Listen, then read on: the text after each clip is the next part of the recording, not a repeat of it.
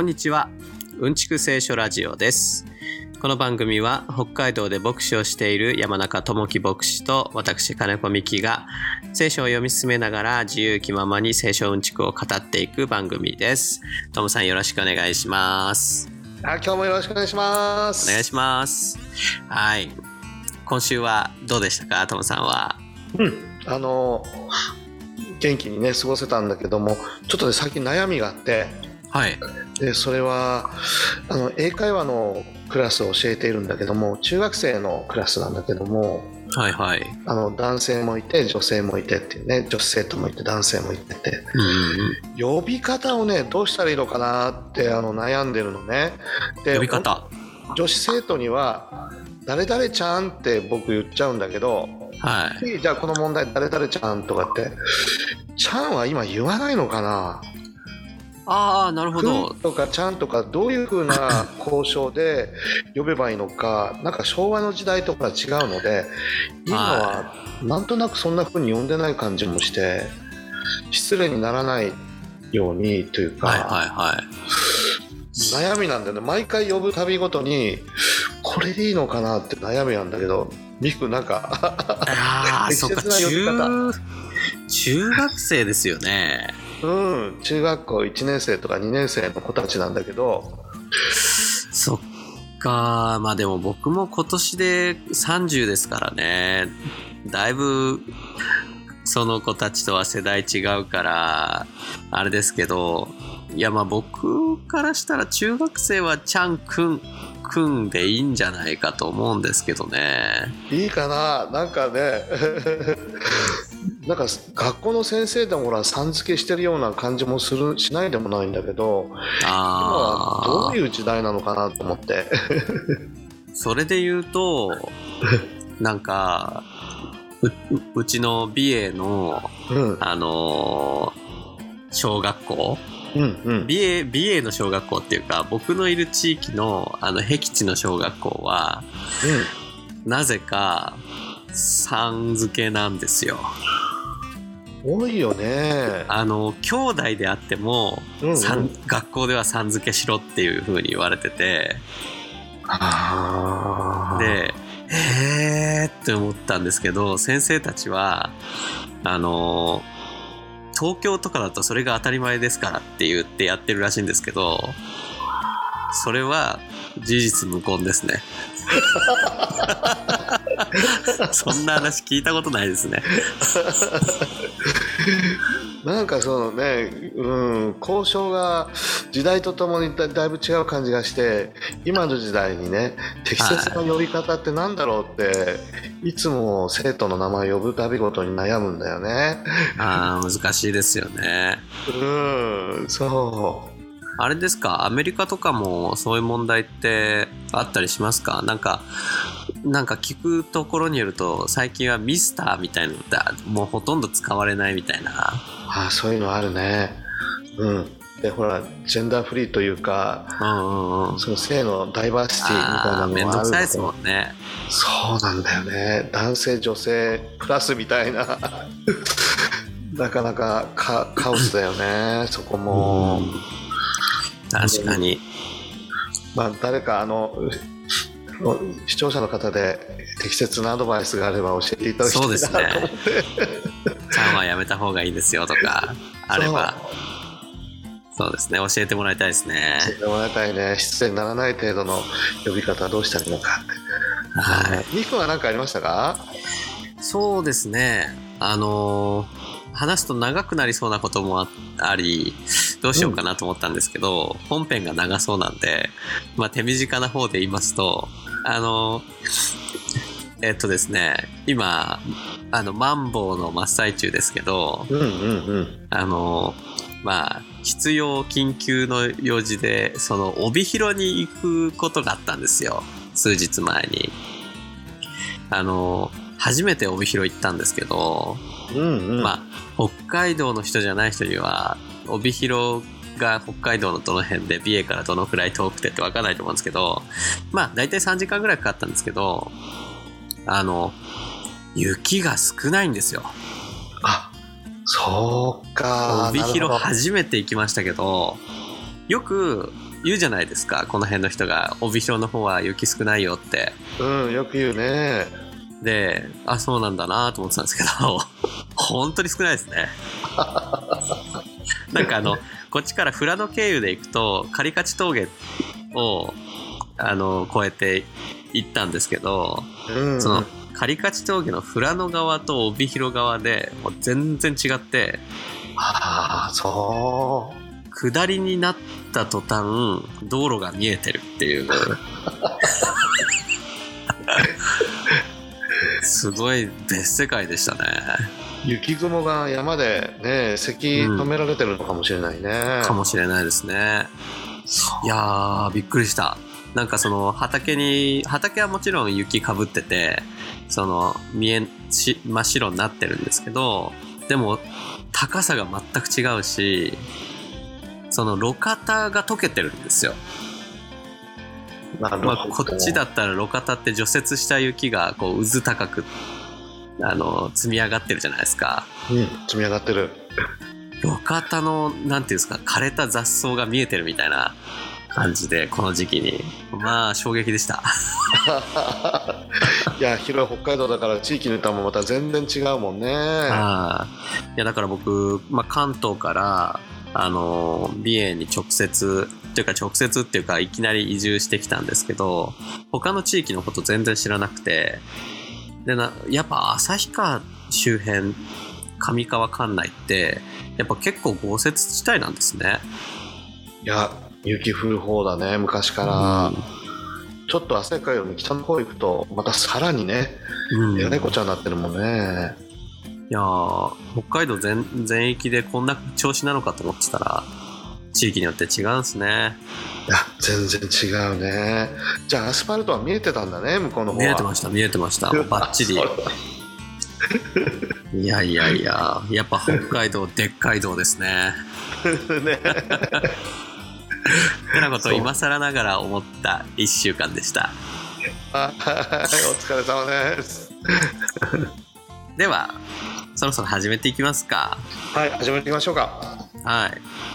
まあ、前回までは、あの、まあ、また三条の説教やってる、やってますけど、まあ、会員してはならないっていうところまで行ったんですけど、まあ、聖書箇所は読んでなかったんだけど、そこまで話が膨らんでいったところもあったんで、まあ、そ一応そこから、まあ、あの27節なんですけど、まあ、そこからまあ10節っていうことで37まで読もうかなと思ってます。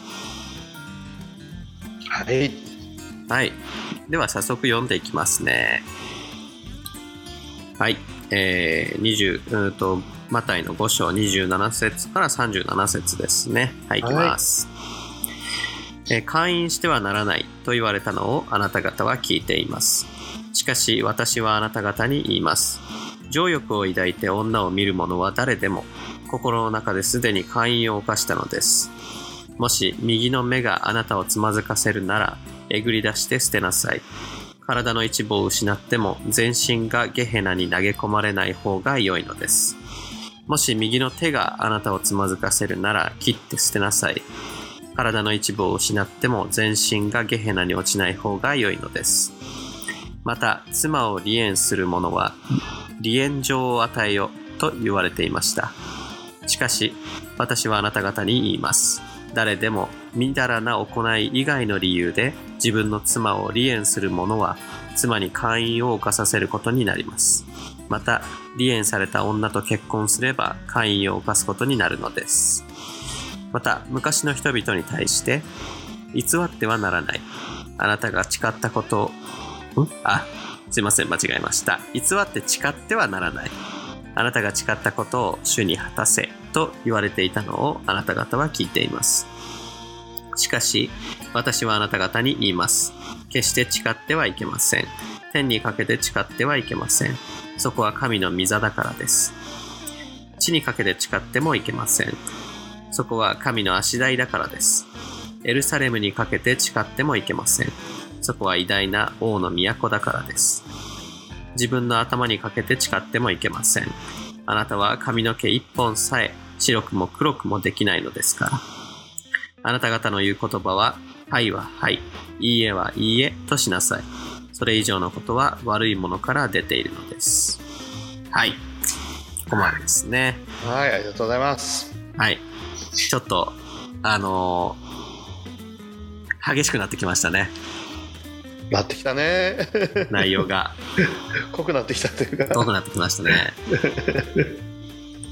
はい。まあ、とりあえず始まりが会員してはならないっていうことなんですけど、まあ、会員、なかなか聞かない言葉ですけど、まあ、不定とも言いますかね。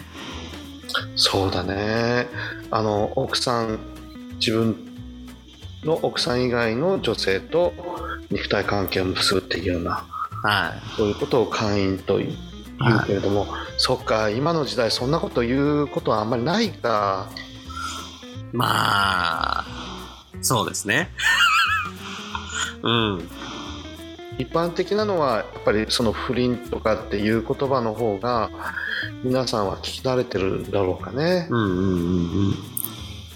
まあ、今の世の中でも、その結婚している男もしくは女が、その自分のパートナー以外と肉体関係を持つことはいけないことだっていう、なんていうんですかね、社会道徳的な、あの、あれは、共通認識はありますよね。うん。ただ、まあ、聖書としてはそれだけじゃなくて、まあ、結結婚の関係以外の全ての性的なつながりは罪ですよといううん話ですね。そうだね。それはかなり本当にあの聖書全巻が語る一つの、まあ、普遍のメッセージというか、そうですね。ううんん、語りかけではあるよね。うんまあ、また、今この、なんていうんですかね、ジェンダー、ジェンダー論というか、まあ、ジェンダーフリーな時代にあって、なかなかはばかれるような話ですけど、まあ、やはり聖書からやっぱり見ると、結婚っていうのは男女のものだっていうメッセージが、やっぱり旧約新約通して語られていますよね。そうだね。だからそれはあの私たちを縛るものではなくて前も本当にうん。2人でお話ししたけれども、私たちが本当に神様に作られた人間として豊かな人生を愛する方と共に過ごしていくための、まあ、神様のこの恵みの慈しみにあふれたご命令だっていう部分があるよね、僕たちを縛るためのじゃなくてねそうですね。あのーまあ、まあ今、ジェンダー論の話は、ここで始めると、なんかもう何時間かかるかわかんないので、いや、まあ本当だねこの三条の説教の本題ではないので、まあ、まあ、ちょっと置いておいてって感じですけど、まあでも、聖書としてはやはりそこは譲れないところではありますよね。そうだねいや、でも、まあ譲れないとこなんだけど、譲ってきちゃってるところでもありますよね。いや教会が。かなりなんか昔誰だったかな？芸能人の方が不倫は文化であるなんてね。言った方がいらっしゃるけれどいやもうそれよりもどんどんどんどん加速度的にそういうものがあの需要されているような。時代になりつつあるような気がしないでもないけれどねまあ、ね、それと同じ、まあそれそれと同時になんか男女間のいろんなほら問題って課題っていっぱいあるでしょありますね。まあでもそういった意味では不倫に関しては日本は結構厳しい方向ですからね。あの、あれですよね。例えば政治家が不倫、政治家のそういったスキャンダルがあったら、やっぱ議員辞職ってなったりしますけど、まあよく聞くのは、例えばフランスの大統領だとかが、あの、不倫してても、なん、なんとも思われないっていうああそういうのあるよね。確かに。なんか一応週刊誌の記事にはなるんだけどなんか、うん。あ今あの政治家あの大統領ああの人と付き合ってるらしいよみたいな。その程度のこととしてしか扱われないみたいな。なるほど。なんか政治家としての責任が問われるみたいなことがないってよく聞きますね、まだそこら辺では日本の方が厳しい目で見ているって部分があるかもしれないよね。かもしれないですね。フランスはキリスト教国のはずなんですけどね。そうなんだよね。ドイツもアメリカもそうなんだけれど、やっぱり、まあ、性の乱れって言ったらいいのかあれだけれども、どこにおいても大変な部分があるよね。ありますね。あの、まあ、あの、ゲイで同性の配偶者がいる牧師とかっていうのも聞いたりしますよね。いや本当にちょっと僕たちにはちょっと理解はできない部分もあるんだけれど、なきにしもあらずだよね。うんまあ難しい問題ですね。まあ、ただその、そういった、なんていうんですかね、性的思考、まあ、あの、セクシャリティですか。あの、を持ってる人たちを別に差別するってわけじゃないけど、ただ、うん、それ、うん、聖書としてそれが、なんていうんですかね、それが公に認められるものっていうのは、ではないっていうことまあ、やっぱり聖書を読んでると、うん、認められないのかなっていうところはありますね。そうだね。男性には男性の本当にその、男性というその素晴らしさがあり、女性には女性のその素晴らしさがありって、そして2人が結婚を通して一体となるというね、あのそういうところに神様の恵みがあり命があり幸いがあるっていうことは、うん、あの変わらずね昔から語り続けられてきてる部分かなと僕たちが大切にしたいそういう価値観の一つかなと思ったりもするんだよね。ですね。まあ今こういう話をするとあの差別主義者だっていうふうに 言われるのでなかなか暴かれるところですけどまあまあそうですね。はい。やむなしっていうことで。まあ、ただ、はい。本題に戻りますけど、まあ、あの、こういった、なんていうんですかね、ジェンダーの話っていうのが、をもっと詳しく聞きたいっていう意見があれば、まあ、それだけを扱った回とかもやった方がいいのかななんて思ったりもするんですけど、うん、まあ、その辺も、あの、フィードバックいただければって感じですね。そうだね。ここでイエス様はその会員してはならないというその肉体関係のことにとどまらず心をこう解いてるというか、うん、そうですね。うん。そこが本題ですね。そうだね。うん。いやこれはしかし厳しいですよね。男性も女性もやっぱりね心の弱さっていうものがあるから。うん、うん、誰でもやっぱりこういうようなことは経験することだろうし、うん、特に今の時代なんていうのは本当にあのそういう性的なものを発奮させるというか興奮させるというか、うん、そういうメディアとか情報で溢れてるような部分があったりしてますね。刺激するものいっぱいでしょう、うん、まあまたあと昔から週刊誌なんかではその有名人のそういったスキャンダルみたいなのがあの喜ばれますけど、まあ、なんて言うんですか？あの、まあ、渡部さんの話とかありましたけど、その、確かに褒められたことじゃないし、良くないことですけど、あの、ある、ある意味他人には関係ないよねっていう 話でもあると思うんですけど、まあ、異常にこう叩かれるじゃないですか。そういう話って。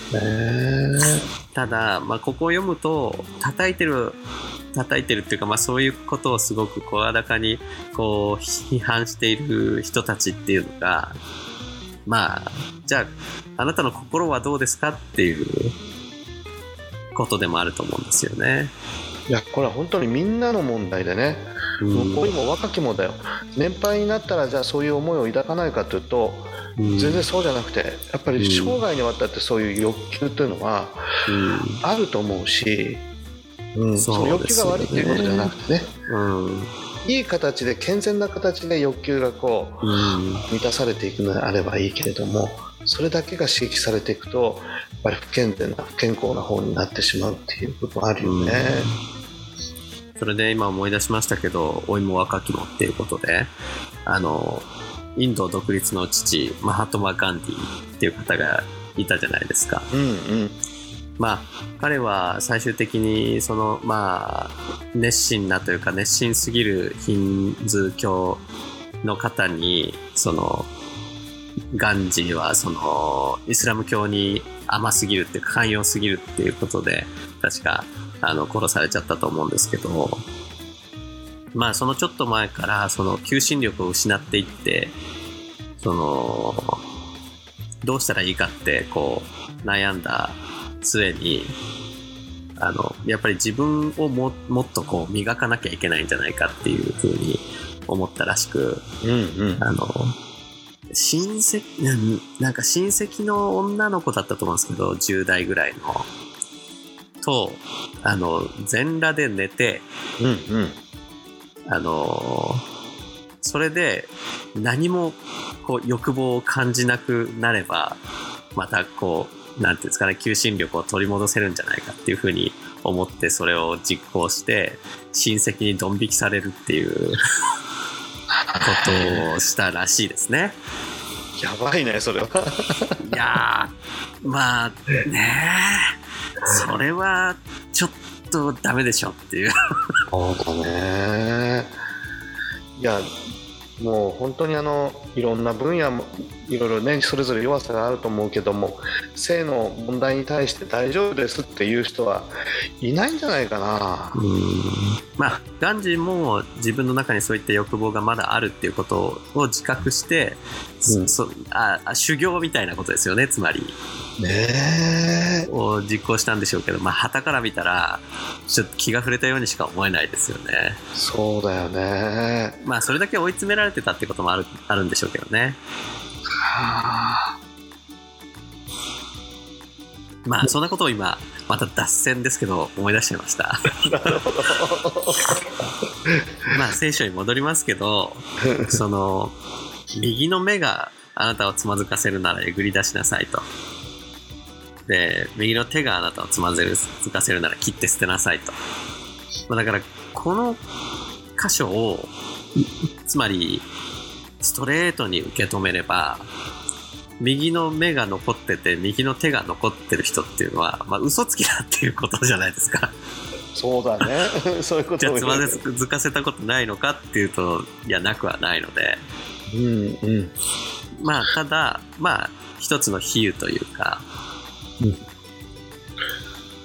その、は絶対に右の目をねあのえぐり出して捨てなければいけないと。そういうことではなくてい、はい、そういう弱さを自覚して心が問われてるんですと。うん、ことの中で神様の憐れみを求めていく。うん、いやあの肉体的な関与は犯してないから大丈夫ですって。うん。私は善人です聖人ですって。それは違いますよっていうのがイエス様の聖書のメッセージだよね。うん、そうですね。まあ、また、その、今度は離婚の話がそこに続くわけですけど、うんその、まあ、妻を離縁する者ものは離縁状を与えよと言われていましたっていう、まあ、確かにこの、あの、そういう箇所が旧約聖書にありま、あるんですけど、そその、だけど、その、まあ、みだらな行い以外の理由で、まあ、つまり不貞ですよね。うんそういった性的なスキャンダル以外で妻を離縁する者は妻に関与を起こさせると。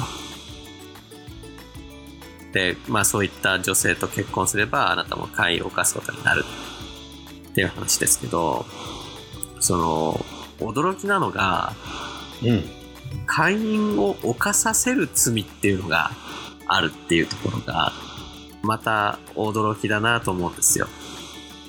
そうだね自分がするだけじゃなくてはい。相手にそういうふうにえこう、ね、仕込んでいくっていうか、はいはいはい。見っていうかねいやーだから、その、そうですね。だから、まあ、ちょっとここを広く解釈すると、まあ、そういったスキャンダルが報じられますけど、よく、週刊誌などで。だけど、まあ、まあ、もちろん場合によりけりでそのそれをした人が本当に一方的にあの悪いってこともあると思うんですけどやっぱり夫婦やってると夫婦関係がうまくいかない時って一方だけが悪いっていうことはまずないじゃないですか。そうだね。まあ人間関係何でもそうだけど絶対お互いに悪いところがあってうん、うん。と思うんですよね。そうだね。夫婦の、まあ、離婚だとかその不倫だとかっていう話で片方だけが悪いなんてことなくてうん、うん。だから実際にその行動を起こした方が確かに悪いんだけどじゃあその相手にも非はなかったかっていうことでもあると思うんですよね。そうね。ただこの時代はあの妻が離縁するってことはあの権利は認められてなかったと思うので、うんうんあの離婚ということに関して言えば男性にしか権利がないというか。うん。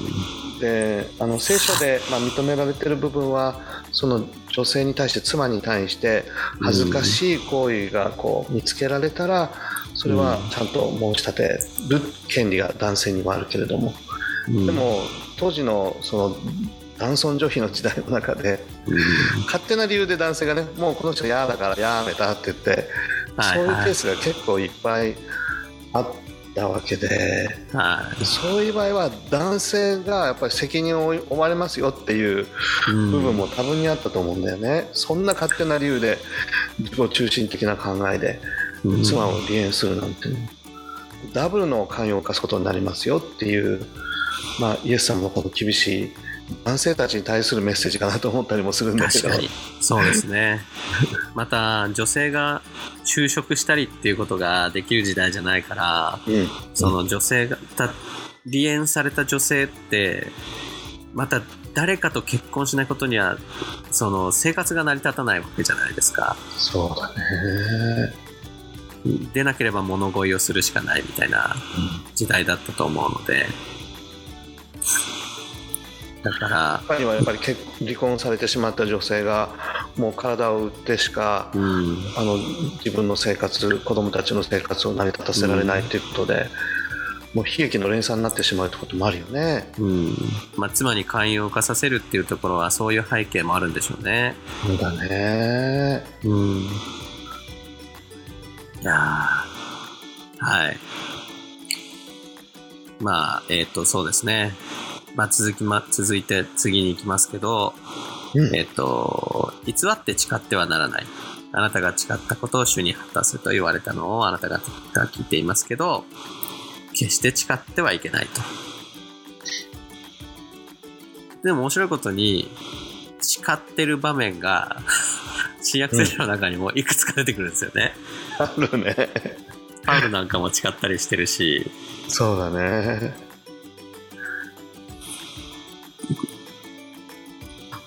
えっ、と、そうですね、その、まあ、決して誓ってはいけませんって言われてますけど、まあ、これの、まあ、本意というか、これはどういうことを、をまあ、言いたいんですかね。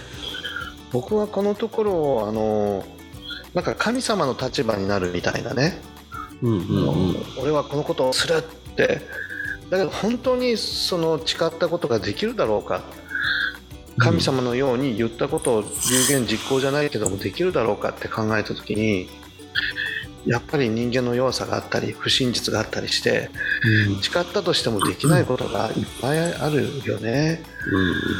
だからその弱さをあの認めずに誓うってことは自分をどっちかというとこう神様の立場に置いて俺が権威だみたいな側面が多分にあるんじゃないかなと思うんだようんね。なるほど。なんかその、この誓い方が結構詳しく書いてあるじゃないですか。うん天にかけて誓ってはいけない。地にかけて誓ってはいけない。エルサレムにかけて誓ってはいけない。頭にかけて誓ってはいけないっていう。その、多分これ具体例いろいろ挙げてますけど、まあ当時の人たちがこういう誓い方をしてたんだだろうなと思うんですよね。そうだねでパウロなんかは主にあってっていうことうん。自分のその真実じゃなくて神様の真実に神様のこう真実のゆえにこのお方の言葉の力強さのゆえに誓うってことがあったと思うので、うんこういう誓い方とはまた違うよね。そうですね。どちらかというと自分がこう前面に出て、うん俺がやってやるぞみたいな。部分の誓い方にこうなってしまってる部分があるんだけど、日本にも天地神明にかけてみたいな言い方がありますけど、まさにそんな感じですよね。あるね。いや有言実行できる人はいいけれどなかなかどうだろうんう誓ったことを果たすっていうのは本当に難しいことじゃないかなまあ、むずその大、ちまあ、現代における誓いの代表といえば、やっぱり、まあ、今も昔もかもしれないですけど、結婚ですかね。それはあるよね まあ一応ねその教会でやるのがかっこいいからっていうことでうん。あのアルバイトのような牧師先生を間に立てて誓います なんてねであっさりとこう離婚してしまうってことがあったらそれこそ不真実というかうんその誓いがどこに行っちゃうんだろうみたいなことになっちゃうよね。うん。あの、よく言いますよね。なんか、あの、白人の、なんかその、結婚式神父さん、牧師さんみたいな人が、なんか普段もうちょっと流暢な日本語喋ってそうだな、みたいな人が、あの、指輪の交換をしてくださいみたいなあ感じの。知識みたいな。あるよね。あえてこうなんか片言の日本語を喋るようになそうっちゃうみたいな。そうそうそう。やっぱり映画のあれかな？影響なのかな？うんまあ、ああいうのを見てると、まあ、クリスチャンとしてはちょっと、うん、あの、いや、おめでたい席だからあれなんだけど、ちょっと、うん、ちょっと思うところがありますね。そうだね。うーん。本当だね。今はでもそのそのし親善とかそういう教会でとかじゃなくてはい。なんだろうそのみんなでパーティーしてはい。披露宴するとか結婚式するとかっていうパターンもいろいろあるみたいだよね。そうですね。僕も友達の結婚式で一回経験あるのが、あの、人前結婚？その、あの、普通イメージするのが、か神って書いて、その、なんていうんですか？あの、神道うん、ですけど、じゃなくて、人って書いて、なんか人前結婚ですよね。その、まあ、証人を呼んで、まあ、友達とかを証人に立てて、あの、その人たちの前で結婚するっていう。うんなるほど。まあどちらかというとその報告会みたいな感じになるのかな。うんうんそうですよね。へえ。そうか。うん。いや確かに今でも今の時代でもこういうのがあるかもしれないよね。先生なんていうのもあるだろうしね。ああ、そうですね。うんまあ、これを、イエス・キリストがこう、わざわざここの三条の説教で言う言うからには、当時よっぽど人人々が誓いを立ててそれを守らないっていうことが横行してたんじゃないかなと想像するんですけど、あったと思う。うん。俺は誓うよなんてことがうん、本当にあの流行のようにね。それは神様にかけてっていうよりは自分がやるぞみたいな。うん。自分を前面に出してね自分を神様のような存在にして偉そうに言うっていう部分が多分にあったと思うんだよね。うん。なんか天にかけて地にかけてエルサレムにかけてみたいなものってそのやっぱあの実会にもありますけどあなたの神の名をみだりに唱えてはならないっていうあのいうことが命令としてユダヤ人にはあるので神にかけて誓うっていうのはできないわけじゃないですか彼らには。ね。だからこそ神にこうち近い順っていうかその天地エルサレムっていう風に神じゃないんだけど、なんかこう大切なものを指してこう誓うわけなんだけど一応あの神様にっていうようなニュアンスの感情をね出してるわけだよね。だから神様出すなよっていう感じだよね神様としては、俺を出すなそこでって。で、最終的には自分の頭に誓ってるっていう、ちょっと滑稽な絵面でもありますけど、まあだから、結局、うんその名前としてその神の皆をにかけて誓ってなくても、それは変わんないよっていうことですよね。そうだね。結局、その誓いを果たせるかどうかっていうのを、あの、神は見てるわけで、うん。神に誓わなくたって、もう、アウトですよっていうことですよね。そうだね。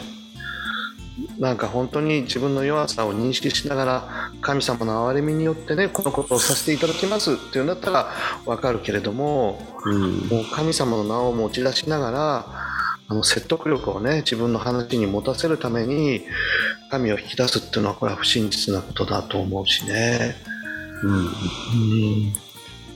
まあ、そうですね。で、はいははい、いいえはいいえとしなさいっていう。よく、あのーぜぜひひっていう言葉を聞いたりしますけど、政治家が言ったりするよね。はいはい。あのー新聞記者さんなんかも、あのまあ、そこはぜぜひひで、みたいな、あのここが元だよね。そうそうそうそう。やっぱここが元なんですかね。ここが元だと思う。うん、ですよね。豚に新人もそうだけれど、はいはい、はい。原点っていうのがあるかな。ぜぜひひでいなさいと。ちょっとニュアンスが違うんだけど。だから、はいははい、いいえはいいえ、その、その自分の、あの、なんていうんですかね、不確かさっていうか、自分の当てにならなさっていうのを、こう、いろんなところに誓いを立てて、天だとか地だとかエルサレムだとか頭だとかってこうなんか飾り立てて、その自分の頼りにならなさを、こう、なんていうんですかね。ここに置いてね。補そうそう、補おうとするなっていう。もう、はいははい、いいはいいえでいけっていう。うん。もしくは本当に神様の真実に信頼して、自分にはこういう弱さがあるけど、させていただくっていう。それだったらまだあれだけれどね。はい。そうですね。誓ったことができなくできないってパターンが多いのでね。うん。そしたら本当に不真実なことになってしまうということだよね。うん。なんか誓ったことでこれをやるって言ったことでできなかったことってある？僕もいっぱいあるんだけど今年は3キロへ減らすぞって 毎日ウォーキングをするぞってありますね。く、うん、ことごとくできてなかったなまあ、うん僕なんてしょっちゅう明日から本気出すって言ってますからね。あ、もう今日は、今日はもう疲れたから明日から本気出すっつって。いやーそれは明日からあの減量するダイエットするって 今日はちょっと思いっきり食べさせてもらってうん明。日からやりますそうですね。あのーまあ、けさっきは結婚の話してますけど、結婚式の時に、その、辞める時も、あ、健やかなる時も、辞める時も、あのー、富む時も、貧しき時も、あの、愛することを誓いますかって言って誓ってるわけですけど、うんうんあのーはい。言わずもがなって感じですけど、守れてないですね。いやでもあの時はさ本当にあの愛情にあふ今今も溢れてないってわけじゃないけれど一番まあある意味で2人にとってクライマックスでいい,、いい時でね。うん。本気でその言葉にはね偽りなかったような気がするの僕もね。でもなかなかその先生に生きていくっていうのはうん。やっぱり難しいことでね。やっぱりそこにやっぱ神様の助けが必要だよね愛情においても妻を愛するということにおいても、自分の真実に寄りすがってたらやっぱりその釜倒れになっちゃうけど。そうですね。うーん。そういう側面っていろんな部分にあるよね。うん。でもできればやっぱり誓わない方がいいよね。まあだから、あの先生の時も、あの、天地神明にかけて誓いますじゃなくて、あの、一言、はい、誓いますっていう、うんはいでいいそういうよねそういうことなんですかね。はいってね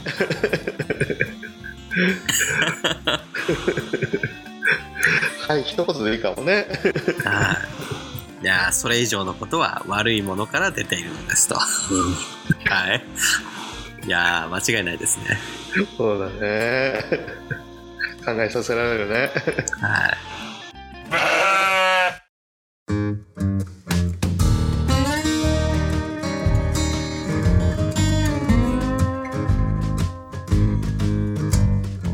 まあ時間もちょうどよく読んだところもまあこんな感じで37節までいけましたけどなんかどうでしたか今回は？いや本当に自分自身をこう顧み直されるというか、うん。まあ、結婚のこともねあの妻のこともお家族のことも考えさせられる自分の不真実のそのありさまの姿もね、えー考えさせられるなと思って反省させられることばかりだなと思って。いやまあ本当ですね。まあ明日からまた あの辞める時も健やかなる時も 愛する誓いにを思い出しつつそうだね。と神様の思いながらねすぐ忘れるんですけどね。そうだね。今日から行こうか今日から明日からっていうところに。まあ明日からって言ったらまた。ちょっと逃げの心が入ってる部分があるので今から行こうか二人で。今から。ね。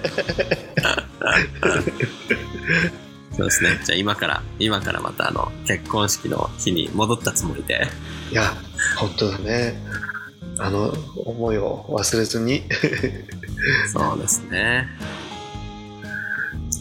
まあ、そんなことで、こんなもんですかね、今日は。はーいうん。まあ、来週は、またこの続きをやって、来週できたら5章終われればな、なんて思ってるとこですね。うん内容深いし本当にいろんなことがあるので、うん、そうか5章だいぶね長きにわたっていやー、だって5章何回やってます？八福で3回やったし、その次が、そうですね、八福で3回やって、4次4、5、今6回目ですか今日で。わあすごい5章で。ここで最高記録出るかもねもうすでにうんちく聖書ラジオ、最高記録出ますね。これが多分、15回、シャープ15になるのかな？うんうんうんうん。なんか、20のお題が見えてきましたね。いやー本当に思えばあっという間にここまで駆け抜けてきたって感じするけれどそうですね。うんあそこまで来たんだねはいや、まあ続けられてることに感謝い。はい。マタイが終わるまで何年かかるのやらっていうペースでやってますけど。そうだね あの皆さんに長くお付き合いいただいてそうですね。はい。なんか要望とかあればね、送ってもらえればって感じですけど、はいじゃあ最後、トムさんに締めてもらって終わりますか。はい今日もあの最後まで聞いてくださってありがとうございますまたお会いしましょはい、さよなら。さよなら